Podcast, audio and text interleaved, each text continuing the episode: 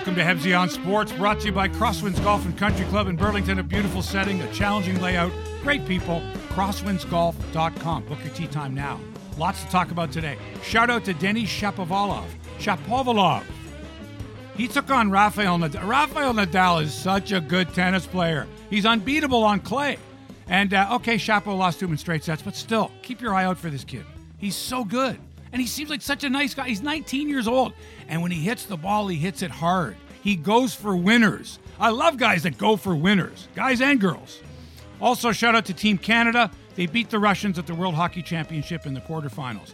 Anytime you beat the Russians, it's reason to celebrate. Celebrate our Canadian way of life. Celebrate the fact that just even for a short period of time, we're the best. I know it's the quarterfinals, but we're the best. We beat the Russians. We good, they bad. Not always, but you know. We'll also talk uh, Blue Jays. Say, oh, by the way, how good is Connor McDavid? This guy, generational player. Every ten years, is it every ten years? Of Bobby Orr, Wayne Gretzky, Mario Lemieux. That wasn't ten years. Uh, Sidney Crosby, Con- and Ovechkin, mm, Connor McDavid, and and then next, and who else? And Auston Matthews, and soon maybe I hope. Um, yeah, we're going to talk about the Blue Jays drug cheats. Did you know how many guys Robinson Cano was teammates with that were drug cheats? Lots. Uh, and what really bugs me about watching hockey these days? First, though, a little trivia. How well do you know your baseball? Explain how a team would need four outs, four outs in one inning in order to win a game. Four outs in the final inning. Why would you need the fourth out? Give me the scenario. When do you need a fourth legitimate out? We'll have the answer a little bit later. But first, okay, we'll okay, but hey, come on. You got a diamond, Oh, warm summer nights. That's Keith Hampshire singing, by the way. Remember anyone remember Keith Hampshire? The first cut is the deepest. got 'em from spring Yeah. till fall. That's him. Got a dog, I don't think he gets any money for this. He didn't write the song. Four other guys wrote the song. He didn't even write it. Let's play. All right, so the Blue Jays, uh, they're at 500. They've lost 9 of 12. They're three games back of a wild card spot. They lost 10 5 to Oakland. I was at the game yesterday. Oh, they got pitching problems. And you know what? When you see the starter go out there in, in the first inning, like Sanchez, and he strikes out the first batter, man. Okay, he went to a full count. And then he strikes out the second batter. You're going, yeah, he's on his game now. This is the Aaron Sanchez we're used to seeing. This is our guy. And then uh, walk and hits a guy and he gives up a hit and he gives up a run and then he gives up a two-run homer. And and even though the Jays had taken the lead last night, just just watching the starting pitcher and uh, what, what did I say in the last podcast? Uh, Mike Toronto Mike is here. Did I not say the fourth inning? Like if the over under for a starting pitcher for the Jays is four. That's exactly right. Four. And with ex- except for J.A. Happ, who went a brilliant seven and shut out the the Mets. And, ha- and had the hot bat. Yeah, yeah, amazing. Set a record for most hits by a Blue Jay pitcher. Not that they get to hit a lot, but anyway. Um, so that was the one that, that little one bright spot. They won uh, twelve to one. Uh, Barnes gave up a home run with two outs in the ninth to, to blow the shutout. Like that meant a lot. But anyway, they, they you saw a little scintilla of sunlight. Well, yeah, and then you know back sort of back to the regular thing where the starting pitcher, where everybody sits on their hands and goes, please get us through a few innings. Get- don't throw 152 pitches in five innings. But Sanchez is starting to look like Stroman, who's not going to pitch for a while because his shoulder was bothering him and he's 0 5. So, what's going on with this starting pitching thing? Uh, if you're going to win a championship, if you're going to contend for a playoff spot, your pitching has got to be better. And the starters we've talked about and will continue to talk about because, with the exception of Happ, it doesn't matter. Biagini, Estrada, Stroman, Sanchez, you know, what's the other guy's name? Oh, Jaime Garcia. It doesn't matter who you throw it there. Forget about five innings. Get them to four innings even. And and you've got the Osuna case. The Osuna case hasn't come up because the Jays have not been in need of a of a closer lately. When you lose nine out of twelve, you're not going to your closer much. But now, now with Osuna being in more trouble, I guess, with the law because um, there's now an, a restraining order against. I don't know if you heard this. You probably have, but there's a restraining order against Roberto Osuna. He can't go within hundred meters of the apartment building Right. where the alleged assault uh, of a woman took place. At Strachan and Lakeshore. That's drawn in Lakeshore, so that's uh, that's like Fort York Village there. Right. Okay, so that's where he lived. Assumed we're going to assume he lived there, and he lived there with his common law, with his girlfriend, uh, the mother of his children, and and uh, uh, I understand. Not I understand. I shouldn't say I understand. More than one source has intimated that um, the investigating officers found significant injuries to the female, uh, the female who had made the call, who alleged allegedly she had been the one to make the call. Anyway, so that's it, that's a distraction. He's not with the team, but it's still got to be a distraction. Nobody wants to talk about it, but you need to be able to talk about it. And at the same time, you're trying to get a baseball team to win ball games, right? So you got this dilemma, if you want to call it that. Conundrum, I guess, would be a better word for it, uh, with your baseball team. As well, you've got a guy named Josh Donaldson who last night looked awful, struck out three out of the four plays, and just you're not really confident. I'm not confident with him at third base anymore.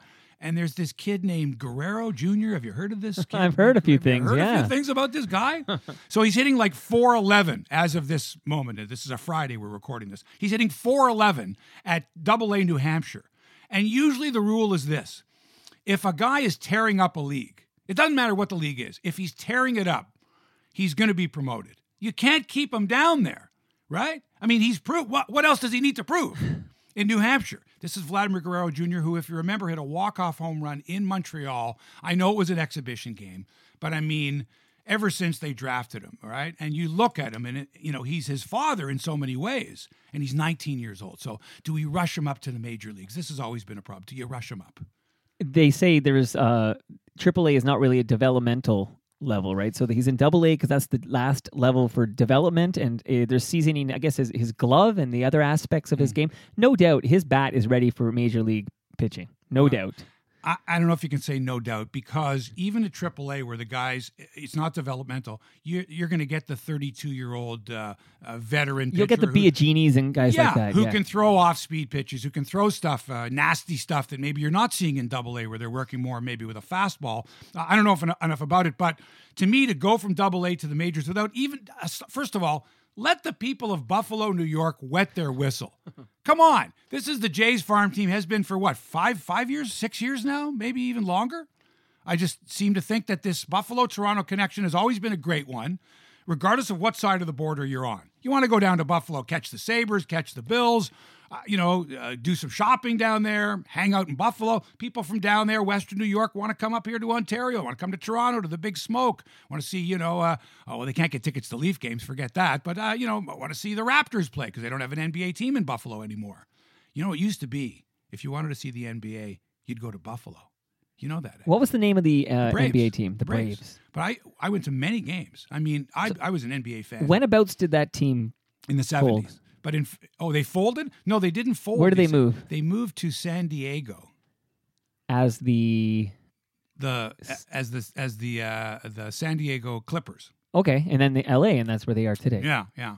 Um, but the Buffalo Braves were like great, and you got to see the NBA, which meant if you went to Buffalo, you could see John Havlicek, Jerry West, Wilt Chamberlain, you know, Lew Alcindor. Lew Alcindor, and then Kareem Abdul-Jabbar. Uh, yeah, all these guys, all the NBA players. The league was certainly different, wasn't marketed the same way, no social media, all that, but.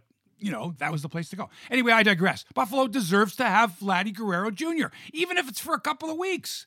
Let them sell the place out. Sell out Coca Cola Field. Come see Vladdy, the next generational player. The So then Hebsy is the only reason he hasn't been brought up. Uh, is is it just to delay that that get that extra year before you have to pay him the big bucks? Is that the I- only I think reason? so it's a something to do with business it. And I think the other one is is do you need to have him up here? Does he need to be up here now? Do you need him here? And my answer to it is not right now, but pretty soon.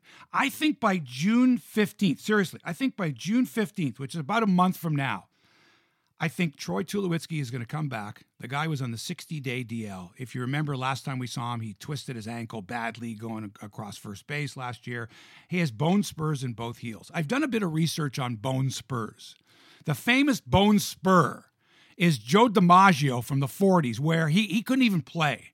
He said it felt like an ice pick was being jabbed into, into his heel. So he had bone spurs in one heel. And it, it affected everything about his game. Uh, it affected him at the plate. He couldn't stride properly, the field, the whole thing like that. So Joe DiMaggio is now out. I think it's 1947. He's out. He's the best player in the game, and he can't play. Bone spurs. He's out for a couple of months, right? And the Yankees are in trouble, and they're fading badly. And they're at, at this point in the season, maybe a little bit later in mid June, and they're having problems. They they're not playing well at all. And DiMaggio literally gets out of bed, gets out of his sick bed, and carries the Yankees for the rest of the season. Goes on to win the MVP. They win the World Series, blah, blah, blah. I'm not saying Troy Tulowitzki is going to be that guy, but I think the Troy Tulowitzki that we've seen in a Toronto uniform since he got to the team in 2015 is not the guy. He's been hurt since then. He's the reason that Colorado said, you know what? This guy's hurting and he won't he won't get the surgery done. He won't get it repaired. He wants to play every day. He wants to be Cal Ripken Jr., et cetera, et cetera. So what's happened with Tulowitzki is he finally reached a point where they said, look, you know, like, mm-hmm, or get off the pot. Because you can't keep playing hurt like this, right? You're hurting the team. You're hurting the organization. We're paying you a lot of money. So I think Tulo's going to come back and he's going to be terrific. It's going to take some time, obviously, but I think he's going to be back to the way he was. I think the third baseman is going to be Vladimir Guerrero Jr. I think Josh Donaldson will be traded. He will be traded. He's hitting 230 something. He's just not the same guy. And next year, he's going to be a free agent. And if you think you can win with him at third base this year, if you think you can make a playoffs, the playoffs, great. But if not, secede to Vladdy Jr., let him make his mistakes, let him learn the game. By next year at this time, by 2019, 2020, he might be an all star. He might be carrying the team, hitting in the middle of the lineup. So, sure, go ahead. He's 19. Hey, Bryce Harper was how old when he started playing the majors? Has Vladdy Guerrero got the potential of Bryce Harper? Yes. Yes. Thank you. So, there you go. Simple. Get the starting pitching happening. The Osuna thing, nothing you can do about that. Just, you know, sort of let it play out, but he's not going to be back as a Blue Jay. Uh, Teoscar Hernandez is going to continue to improve. Uh, Solarte is going to continue to improve. You've got your key guys like Pilar, like um, uh, I think Justin Smoak at first base. You know, I can I can take the up and down. He's a better hitter than he was. He's a pretty good fielding first baseman. I'll give him that. Third, you're going to have Guerrero there for years. Catcher, I'm a bit concerned about Russell Martin still hitting in the 100s, but you got Luke Maile there, who maybe is more of a backup and might give Russell a chance. So I think you might have a chance with the Blue Jays, especially if you get rid of Kendrys Morales, because you're not going to need a designated hitter. If you keep Josh around, play Vladdy at third, you can DH Josh, you can DH Russell Martin when Maile, uh, you know, uh, catches. You got all kinds of uh, opportunities there.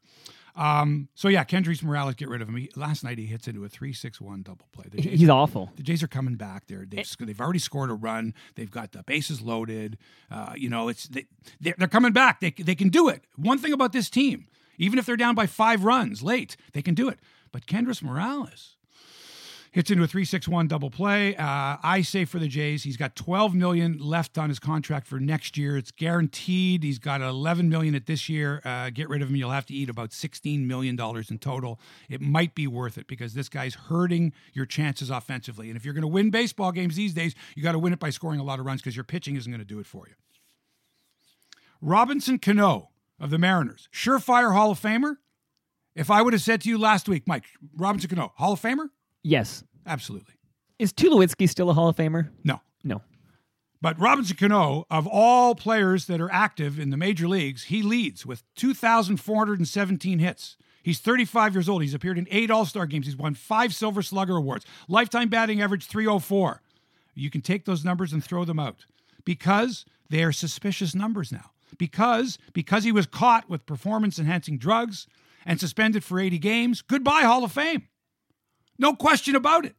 No player in the history of Major League Baseball has been inducted into the Hall of Fame who has been suspended for drug use. It's not going to happen. I'll give you a list of names. Do you want to hear these names?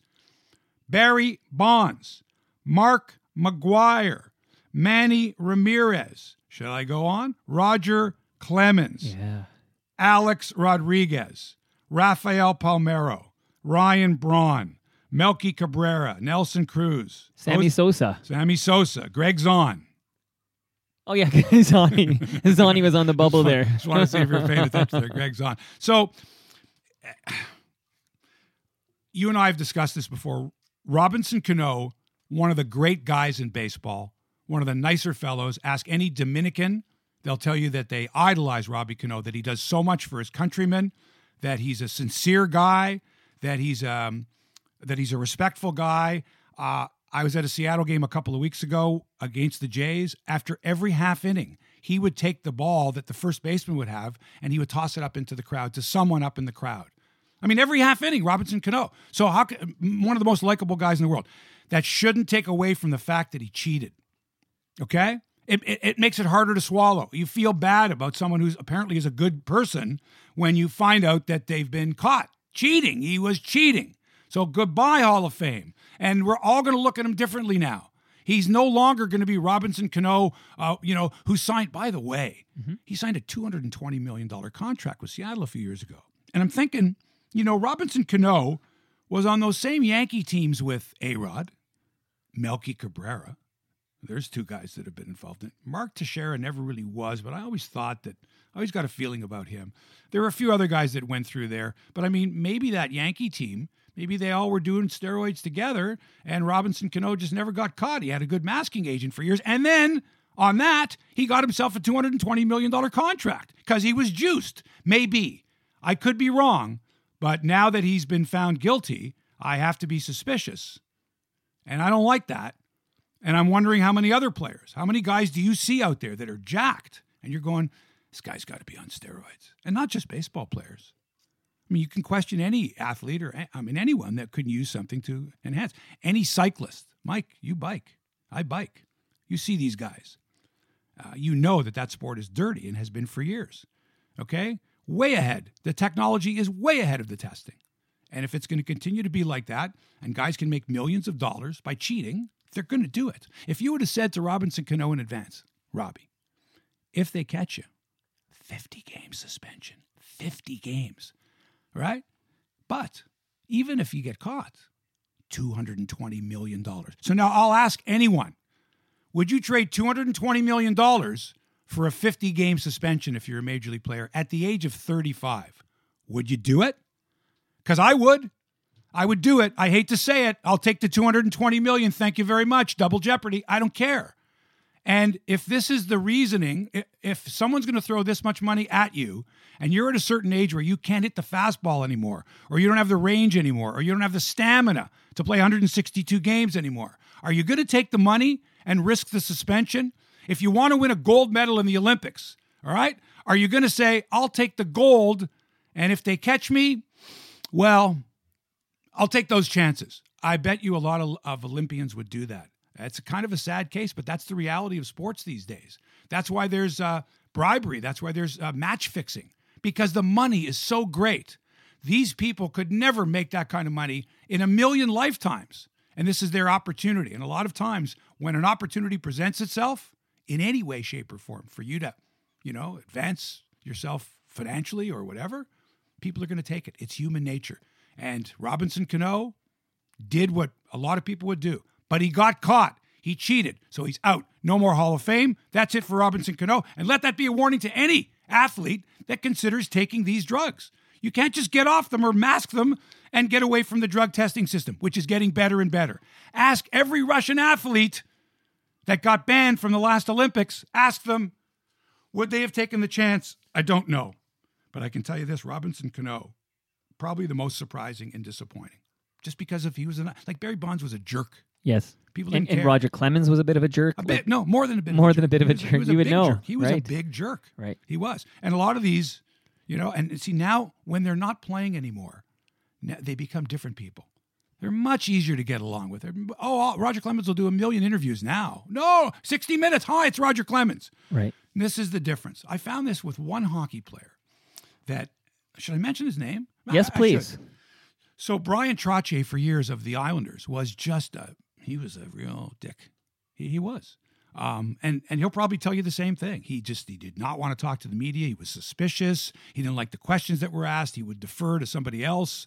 Uh, he just he was not. And then in his final year, he was playing for Pittsburgh, and I was doing the Leaf games on Global TV, and I'm doing the intermission. I'm the intermission host, right? I'm the I'm doing the sweaty player interviews, and um, our producer Mark Askin asks for Bryan Trottier, who's going to be a surefire Hall of Famer. Had won four cups already, I think five by then. I think he'd won one with Pittsburgh. Um, and would you come on between periods? You know, veteran guy, and he agreed to come on, and he was so nice. He was so nice. Not expecting it in the least bit. Like, really, Bryan Trottier? Like being nice like that? And then someone had made the, uh, you know, made the point by saying, well, listen, I mean, he wants to get into the Hall of Fame. You know, writers and broadcasters vote for the Hall of Fame he, you know, there's no point in him being nasty anymore. He's, you know, he's in the twilight of his career. So I thought about that. And I thought of a lot of people that are like that, that kind of change because they're not in that intense moment of, I've got to win. Dave Stieb, for example, right? Is he is he's a he's another one who uh, is still an ass? yeah, Dave's an odd guy. Dave was uh, Dave was. I got a few Dave Stieb stories there. I covered him for many years. He Right. was yeah he was as bad as anybody. He was uh, flippant, and uh, he would you know he would make it. You'd make an appointment to have an interview with him, and he wouldn't show up, and all kinds of stuff like that. Man, but um, but he really didn't change actually after the game. He still was the he was, he was still the same guy. I'm talking about the guys that do the 180. I'm talking about the guys that are nasty, and then all of a sudden they're your best friend because they want a job in broadcasting or something like that, right? Right. Okay. So we handled Robinson Cano there. How about Joey Votto? Joey Votto have a good chance, do you think, of getting into uh, Cooperstown? Uh, I think he's got a reasonable chance. Yeah. I think at this point, he's 50 50. I think. Um, he's 34 years old. He could play another four years and do very, very well. Uh, I don't know. I would say on the bubble, it depends what happens his uh, his year of eligibility, right? That's another thing too with baseball, the Hall of Fame. Who's eligible the same year as you? Who is still on the ballot that didn't get in the year before? Stuff like that. But anyway, the story for Votto is this: he's a lock for St. Mary's, Ontario. That's the Canadian Baseball Hall of Fame. No problem there at all you know, he plays for such a bad team, Cincinnati, that we really we never see them play. I mean, and and nowadays you just see highlights. You know, did he drive in a run? We'll show that. Right? Did he make a nice play at first base? We'll show that. But in essence, you know, unless you're a real Cincinnati Reds fan, it's hard to follow a team on a daily basis. But I think he thought that when he was with that team and he signed a big deal in 2010, I think it was, that he was going to be there for a while and the team was going to improve. But they haven't. They've been baseball's worst team. They're horrible. And so, meanwhile, what does this guy do? He leads the league in on base percentage six times, leads the league in walks four times, lifetime 313 hitter, MVP in 2010. But, but, he put his foot in his mouth last week uh, on a Yahoo Sports podcast. He was frustrated and angry with the way the Reds were going. The conversation was like, "Well, what about the Reds?" Well, he was disappointed and he thought they should be better and stuff like that. And, and then the next, the next question was kind of like about, "Oh, hey, you're from Canada, so what did you think of Paxton's no hitter?" It was that type of a thing. And as you know, if you're from Canada and you're in the States or anywhere else for any amount of time, you don't want to hear this, oh, you're from Canada, tell who's a hockey player. It's just, and a lot of times the way the question is asked, it's a very kind of frustrating, oh, not another question about Canada. So I that's that's the tone that Votto took with the response. He was flippant. He was like, I don't give a rat's ass about Canada or James Paxton or Toronto, and stuff like that. And I- don't know if as soon as he said it, he said maybe I shouldn't have said that or whatever. But at that particular moment, um, he was angry and he was frustrated, and he said he put his foot in his mouth. Well, every Canadian, as soon as they saw that, was like, "Oh my God, Joey Votto! He'll never be in the Hall of Fame. He's terrible. Uh, don't let him back in Canada." I mean, all that stuff. Like, you know, you were really hurt by what Joey Votto had to say. And that's just not in his character at all. I had said it immediately. I said, this isn't, this isn't uh, Votto. He, he might have had a few drinks or something like that, or there's something going on. And then the next day, I guess it was, pretty soon afterwards, he apologized profusely and sincerely, which I thought was great. He took matters into his own hands. Obviously, he had spoken to some people saying, hey, Joey, uh, I don't know if you realize this, but there's a social media storm and, you know, you, you're going to, you put your foot in your mouth, buddy. And he was apologetic, which I think is great. I Va- Votto's a better player than Larry Walker. Oh, really? And there's a lot of buzz. You know, Walker's one of those bubble guys. Like, should he be in the Hall of Fame? There's a lot of good arguments that he should be. I don't. I don't know. We got to let Votto finish this career, but I think if it uh, continues as it should, uh, I think he's a better player than Larry Walker. Wow. Uh, I don't know about that. I would say no. He's not a better player than Larry Walker. Larry Walker was a better athlete, runs the bases better, um, hit for, well, geez, you know, it's so, if you just take the fact that he's on base so often and he plays for a bad team and they could probably pitch around him, it's a tough comparison. Walker wasn't quite good enough for the Hall of Fame. And I, I feel that Votto will be similar, although having You're coming around, Hebsy. Having no, it. but having talked about all these drug these guys in drugs might open the door for some. Seriously, it might open the door for a clean guy whose numbers weren't as good as Robinson Cano. I mean, if Cano and Votto were to retire the same year, they would be eligible for Hall of Fame the same year.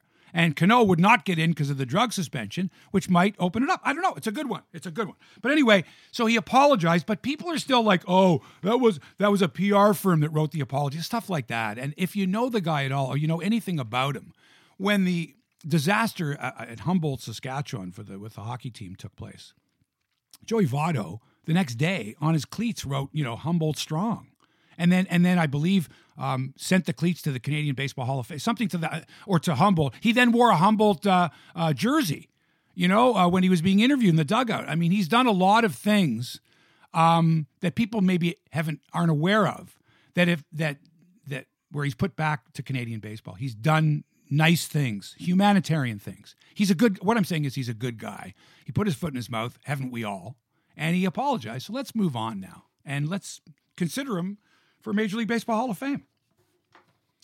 Um, so I asked earlier. This actually happened in a game. I had asked earlier if you knew, and I know you're thinking about this. Why do you need four? Why would you need four outs in one inning? Why would you require the fourth out to win a ball game? What would the scenario be? I would say a uh, strike three misplayed by the catcher, so uh, the runner gets to first. But Like, is so- it, so- does that count as an? Is that the scenario? No. it- okay. that would be considered to be it would con- it, it, it wouldn't be considered to be an out because he reached base, right? So even though he so struck, that's not recorded as a strikeout, even though the the batter gets first. Yeah, that's- yeah, it's yeah. He gets a strikeout, and that's a good one. So he gets credit for a strikeout, but the runner advances on a wild pitch or a passed ball, right? So the runner's on base, so it's not an out. He gets credit for the strikeout, but the out is not recorded. Okay. So Okay. now, um, now it's a head scratcher. You right. got me So here. it's answer. So, so here's the situation. Okay, you need four legitimate outs in one inning to win the game. Jays against Boston in Toronto, bottom of the ninth. Jays lead one nothing. Boston has the bases loaded and nobody out. Mookie Betts hits a sinking line drive to center. Pilar coming on, coming on, makes a great catch, diving. All right. The base runners were on the move, thinking the ball was going to fall in, but Pilar makes a great catch, one out.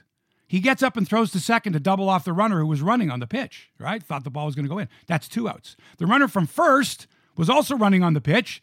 And what do they do? They run him down for the third out, tagged out, right? right. But when Pilar made the catch, the runner who was on third tagged up, scored, tied the game. We're 1 1. Ladies and gentlemen, we're going to extra innings. Hang on a second. We got three outs. We need a fourth out. They appeal at third that the runner left too soon. The umpire says he's out. There's your fourth out. N- run is now nullified. It's not 1 1. Jays win 1 nothing. Thank you very much. That's how you do it. Isn't that great? That actually happened. that actually happened in a game. But not to be a stickler, but the, the then depending on the timing and the sequence, uh, Oh, no, one no, of those outs simply wouldn't be recorded as an out. No, no, no, no, no. See, here's where you're absolutely wrong. See, the game was tied on the sac fly. So once the runner crossed home plate, right? Once he crossed home plate, before the third out was made because there was a rundown, Of course. okay? Right. You're saying that run should count, which is true. It should count. If he left too early, I would No. say the tag of the guy leaving first, uh, No, no, that but- one no, would but the, count. but the he left too early was the fourth out. The, he left too early was never in consideration while the play was going on. For example, when they were running down the other guy, one of the guys didn't go, "Oh, we don't have to run him down. This guy left too early. We're going to win on appeal." No, that's why you needed the fourth out. You see, you make you try to make it difficult there for me. I need to map it out. Anyway, you know, and and I used to do a lot of trivia when I had uh, like the, the terrestrial radio shows, and now trivia is not the same because anyone can Google it. right, Right. right, right, right. And um, you know, I mean, I know guys that used to when I used to do trivia, they used to sit there with their books, whatever reference books they had, open to the different pages, hoping to you know look something up along a page. Equally bull- BS, though. I think it's got to be no books, no technology. No. It's got to be in your brain. Exactly. You have to be able to remember it, and if you can't, if you have to look it up, you're it's cheating. Now, Right. I was at a trivia contest once where where they said everyone has to put your phone in a basket here. You've got to put your phone in the basket. That's you can't come up with that. And other people snuck in extra phones, and I thought, like, what are you trying to prove to someone? Are you trying to prove that you're better at looking something up and then making it seem like you knew it all along? Right. Like, give me a break with that. That's just so ridiculous. So instead of coming up with a trivia question that you'll be able to look up during the course of this podcast, it's more something where you kind of have to think about it, where you can't Google it. Mind you, I'm sure someone in the interim Googled how wh- where would you need a fourth out, and it would probably show up something like a scenario like this. Anyway, um, by the way, the scoring play would be eight six three four one five. Yeah, you don't see that every day. No, and the other thing is normally, um, just to put a topper on this, normally in order to make an appeal, you have to go back to the pitcher who steps on the mound and then throws over to third. But since the since the game, I don't know how that would have worked.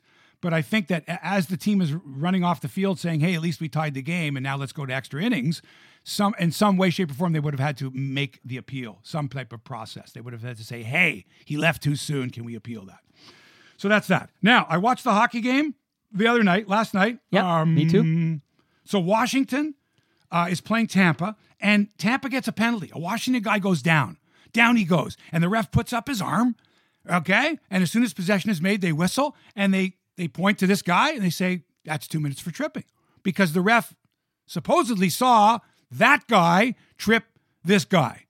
So now, as they're sending the guy off to the penalty box, the the the, Washington guys are going, no, no, no, Yeah, yeah. Barry you got the- Trotz uh, was going nuts. you got the wrong guy. You didn't get Victor Hedman, the all-star defenseman, their rock, their penalty killing specialist, their fabulous. No, no, no. He was the perpetrator. So they went. All four refs are like, uh, uh, I, I thought you saw. I thought, uh, I, like, like if it's in soccer, okay, and a guy goes down in the box, the the ref makes the call and says that guy there tripped him. That's where the foul is. The ref doesn't see a guy fall in the box and go, "Oh, I'm going to just call a foul on nobody."